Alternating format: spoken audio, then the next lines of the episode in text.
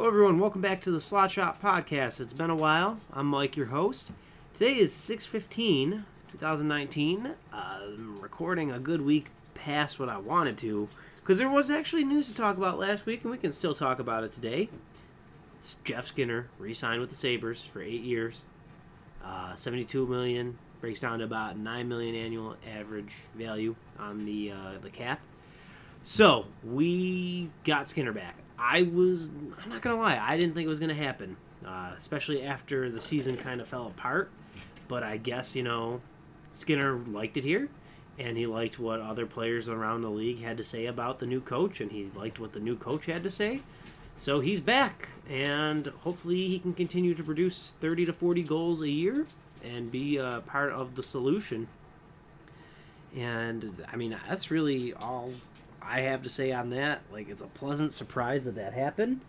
Um, some fans were mad about it. Like I saw, I saw some backlash on on Twitter. I think they're more mad about the the term or maybe the figure, uh, the cap figure that this is to hap- happen. Look, you, you overpaid him a little bit. So what? You're to have to do that if you're to get someone else in free agency. We don't have anyone else that could possibly replace Jeff Skinner. Like I like Olofsson. Maybe he'll be good. Is it going to be 40 goals a year good? I doubt that. Or else he probably would have been around one selection when he was drafted. I think with Olofsson, you're hoping you could be 20 to 25 goals a year. So we didn't really have any other thing coming up. We, if you were going to go free agency and try and replace Jeff Skinner, you're probably paying the same, if not more. And the cap is always going up. Who cares if you paid nine million uh, this this year? I mean, in two years, who knows what the cap's going to be? It might not be. It might be like you're having Jeff Skinner for free on your, your roster. I realize we have some contracts coming up, but I don't know. Dahlin, Dahlin's the only one I think that's going to be a mega contract. I think Mittelstadt, unless he just explodes onto the scene next year, is going to get some sort of bridge deal. deal. Sam Reinhart, I guess, would be another candidate. Um, he's probably going to be a big big contract if they choose to move on with him, which I think they should. Uh, I don't think you're going to have to pay Jeff Skinner type money, but you're probably looking at somewhere between seven and a half, eight and a half million. But I'm I'm not afraid to give these players this kind of money because Jack Eichel's deal isn't crazy and the cap's always going up. And as we uh, kind of shift gears, I guess, uh, into the offseason because the Stanley Cup is over. And oh, I don't want to harp too much on that because that was all sports radio was after it happened. It was my dreaded, dreaded scenario for the Cup St. Louis versus Boston. And I hate Boston and everything about that sports city. And I'm so tired of the Patriots and the Red Sox win seems like World Series every two or three years. Like I'm just tired of that city getting and winning every championship. So I didn't want Boston to win. Not at all. Like I rooted for them to get to the cup because I hate Carolina probably more than I do Boston, and I also like the writing was on the wall. Like Carolina was kind of lucky to get past Washington, and then yeah, they, they were better than the Islanders. They swept them. Uh, but like Carolina had no business, in my opinion, being in that conference final. And Boston took care of them. I knew that was going to happen. So whatever. Why fight it? Why root against it? Just let it happen. Let the series get over as quick as possible. Let's get to like trade markets. In the West, I wanted San Jose to uh, go, and they were close, but St. Louis beat them, and I pulled for St. Louis in the Cup final. And this was like a damned if you do, damned if you don't thing to me. Because what do you want, Boston to win again, or do you want Ryan O'Reilly to win? And not only do, not only did he win, he won the Conn Smythe, thus making that trade possibly the worst sports trade in the history of trades. And it's not even about like the fact that O'Reilly was good and went on. Like his his statistics this year were a little bit better than his um, play in Buffalo, but not by much. Like he wasn't like he was Sidney Crosby or Connor McDavid in in the season and even in the playoffs. But now the spotlight's on that trade, and the reason why our trade, that trade, in my my opinion, is the worst sports trade in history of trades, is what did we get back? What the heck did we get back? We got back a guy who quit like six weeks into the season, maybe not even that long with Berglund. We got Sobotka, who, oh my God, I, I don't have enough time in this podcast to talk about him, but what the heck? Like, if he's on your roster again next year, okay, but he better not be in your starting lineup unless people are injured. And then Tage Thompson, who, I don't know, the jury's still kind of out on him. He was brilliant at one point during the win streak. Like, he looked really good. You're like, wow. And then he disappeared. And I don't know if this was on Housley or if this was on Botterill, but he was up in Buffalo way too long. They should have sent him down and brought up Nylander or Olofsson earlier in the year. And Thompson did well in AHL, so is he going to actually develop? Is he going to come back next season into the NHL really strong, or is he just one of those guys who's too good for the AHL, but not good enough for the NHL? Remains to be seen there. And then the 30, 31st pick, because who the hell knew St. Louis was going to go all the way and win? And I don't know. Up until a couple years ago, that was the first pick of the second round, so it's a second round talent. Um, I think you're hoping, best case scenario, with that pick, you draft a center and it turns into Ryan O'Reilly, and that's going to be years down the line. So it's just a really bad trade. I mean, it's possible that that draft pick and Tage Thompson turn it around and they become, um, you know, big time contributors that exceed what Ryan O'Reilly would have contributed to a team. But I'm not hopeful. I'm I'm just like that was a bad trade, and I've talked about it several times on this podcast. Uh, I think it needed to be made. You needed to switch up that roster some way, some form.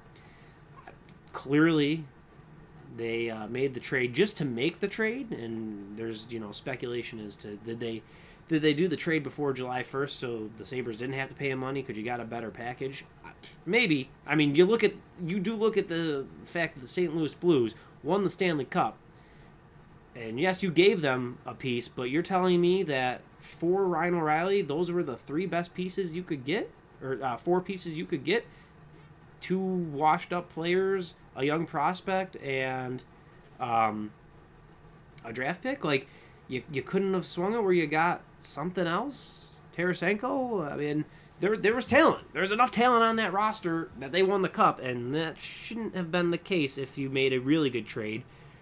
Uh, they should have been not a cup contender if you would have made the right trade to get better talent back than what you gave up. So I'm not going to harp anymore on that. I think the trade did need to happen. I regret that it happened. You can't win them all. To defend Botterill, I guess, like he's kind of he lost the O'Reilly trade, won the Skinner trade, but I don't know. And I guess now we can shift gears past the Stanley Cup rant. Congratulations, St. Louis. Um, now it's the off season, and there's already been a couple handful of trades. Uh, even even during the Cup, uh, Kevin Hayes' rights were traded to Philadelphia. I haven't seen if he officially signed yet, and he was one of the guys I wanted to target. My number one target for I guess free agency. Uh, we'll start there since that's a little more certain as instead of trades. I want Matt Duchene. I realize we're gonna have to probably give him seven years, nine and a half, maybe ten million. You you just sold off O'Reilly, and you don't have a replacement for him. Mittelstadt's not ready, and uh, let's say he even he does like start to uh, become good. Then you have three really good centers on your team. Like I, I want Duchene. Hayes would be like my backup plan. I don't know if he's going to hit the market or not. The tamper period, tampering period, I think starts the 23rd. They said, um, maybe 24th. I don't know. It's the it's a couple days after the NHL draft, which is next Friday, the 21st. Um, but th- that's what I'm looking for in there. I I'm not looking for a defenseman. I, you're not gonna the, the list doesn't impress me, and those who do impress me, they're gonna cost a lot of money, and I don't want to sink a lot of money into defense, seeing as I have Dahlin and Montour that are both going to need new deals in the next year or two. I've already got money invested in Ristolainen, and I want to trade Ristolainen. This is one of the things that I've been tweeting about uh, with the instigators, because this comes up on their radio show almost every day, and Craig and Andrew I think they took a little too many hits to the head in the game. Like they just, I don't know what they are hoping uh, Krueger's going to do to Ristolainen's game. He's played in the NHL for like 400 plus games. Three coaches couldn't fix him. Like, are we really to uh, assume that like there's some sort of unlocked potential? He belongs in a number three role, and maybe that's what Krueger's going to do. Um, but like, will Ristolainen like the fact that he's playing so little minutes? I don't know. Doesn't seem that way. I heard Paul Hamilton on the radio say that he doesn't like when his minutes get trimmed, but he can't handle the first pair of minutes. He's a talented guy, and I think he's the only thing on your rest, uh, roster that's going to get you anything of value back in return. Like here's here's what I want out of this offseason to make me think the Sabres have a shot in hell of making the playoffs in 2019-2020 season. Uh, second line center, another top six winger. Ristolainen could maybe get you one of those things, and then you address the other in free agency. He's the only thing besides Sam Reinhart on your roster that you, that I'm willing to part with. I guess I could be like persuaded to part with Mittelstadt if it was for an established person, but I'm sure that'd be a package deal where it's Mittelstadt and something else, and I don't know if I want to do that. Ristolainen though is going to be able to get you something back, something worth having. It's either Ristolainen, the seventh pick, or Sam Reinhart, who I want to keep, but he's got value, and I wouldn't turn down the right deal for that. But if you're trading Ristel, uh, you're trading Reinhart or insert almost any other forward, you're just creating another hole for your offense, which is what you need to fix. I know our team's bad defensively, but I'm hoping that this new system can fix that and players playing in the right role. You know, Ristolainen on a, a, a, a four five, uh, like him being on the second or third pair, being the fourth defenseman. I'm hoping that will fix it. I'm hoping Scandella being on a third pair can fix it. Like people are going to be playing the right roles. You should be going forward with Dahlin and I don't know, Dahlin and Montour. If, if you want to split them up, that's cool too. Pilut is going to be should be one of your top four.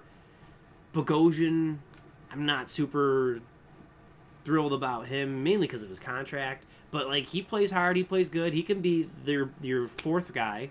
Um, and then Ristolainen and Scandella, like I, I, don't know. I'm open to like anything. You got Casey Nelson. You got people coming up in Rochester too that might even be better than what you've got in terms of your bench uh, or in terms of your current roster with like Scandella and Hunwick. Some of the players that just just don't seem to get it. And maybe that was Phil Housley's system, and maybe Krueger's system is going to fix a lot of the holes in these players' games. We'll see. But I'm not willing to sacrifice another. Like they're like, oh god, I think it was Peters was like, oh, give see what see what Risto looks like after 10, 20 games. Why would I waste nearly a fourth of my season? Or any, any chunk of my season, really. Why would I waste it I don't want to go off to a slow start. I don't want to have to chase things at the end of the month uh, or at the end of the year.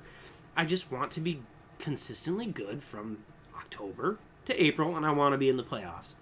I'm not going to sacrifice games for that. And I knew, I knew too when the the Bogosian and uh, Pilut injuries and surgeries were announced that that would be the thinking. Like I forget which one of them said it too, or you're going to have these guys out. Who the hell cares? I know I just said a second ago I don't want to chase, but it's probably easier to chase than keep Ristolainen. And then what happens if he looks like crap again with a, a new coach now? And his value is only going to continue to go down. He's going to get older. He's, you know, definitely has holes in his games. The, the stats don't lie. So I that's what I'm hoping to hear at the draft.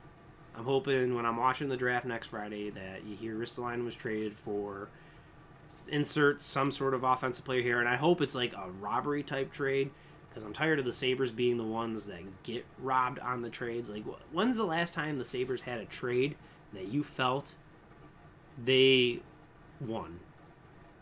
Jeff Skinner probably, but before that one, before the Skinner trade, what's a, what's another trade that you feel like the Sabres actually won?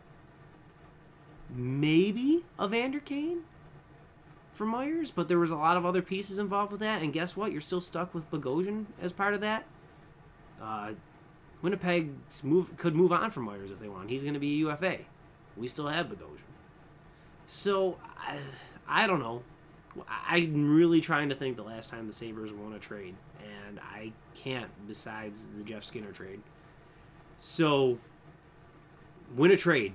Go take advantage of a GM who doesn't know what they're doing or has a way higher value on Ristolainen than you do. Go do it. Make some trades. Another thing that you could possibly trade is the seventh pick. Like I said, draft's coming up next week.